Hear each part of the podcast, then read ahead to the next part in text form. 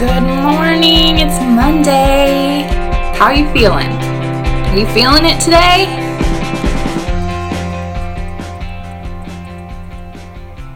Hi. It's the Monday after Thanksgiving, which I feel like is like National Carb Hangover Day. I don't know. Maybe that's just me. I was in my backyard this morning, and that's where the inspiration for today came from. I was watching my dog and my kid frolic. There's no other word to describe it except frolic. And I was watching the trees lose their leaves, and they're just, it's happening more and more. I mean, it's the end of fall, so it makes sense. Even here in South Carolina, it's finally fall. And we have some maple trees and we have some oak trees with these tiny little leaves.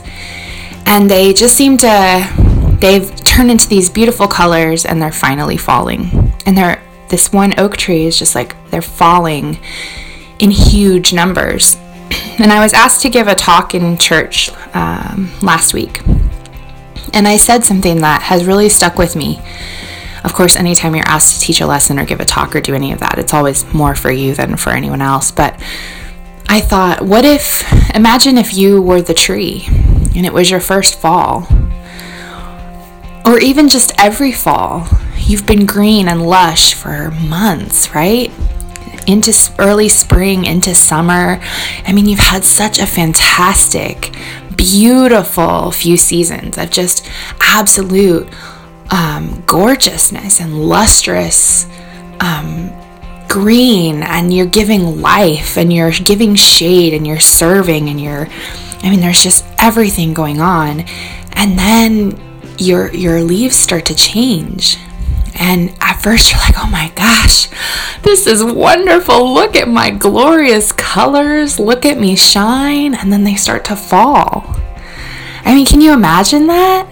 Can you imagine how that would feel? I know that maybe sounds sort of silly to personify a tree, but you know, that's like our life sometimes. You know, we we have um, seasons where we are just nailing it, right? We are on point with what we're eating. We are in the best shape of our lives. We are having the most amazing success in our business or in our in our personal lives. Maybe we meet the person that becomes our our spouse or we have make this great friendship or we go on great adventures and we're like, "Wow, this is amazing. Oh my gosh, things could not be better." Right? And then things change and I think our instinct is to think, well, I've done something wrong. You haven't done anything wrong. I mean, sometimes consequences come from bad choices, but you're not wrong. Change comes. Change comes because it must. Change comes because we must change in order to grow. If we didn't if a tree didn't lose their leaves, how could it grow more? How could it grow unless it protected itself against the winter? It can't. We're the same. We're the same. So if you're in the midst of a of a difficult season, which I know so many people that I know are, and you're feeling like I don't know what's going on or you know, I wish that this would just end. Trust that it will. But in the midst of that, realize that there's a lesson here for all of us, whether we are um, changing the, the colors of our leaves, whether they seem to be falling off, whether we've lost our leaves and there we are vulnerable, right, against the wind. Trust that your roots are deep. You know what to do.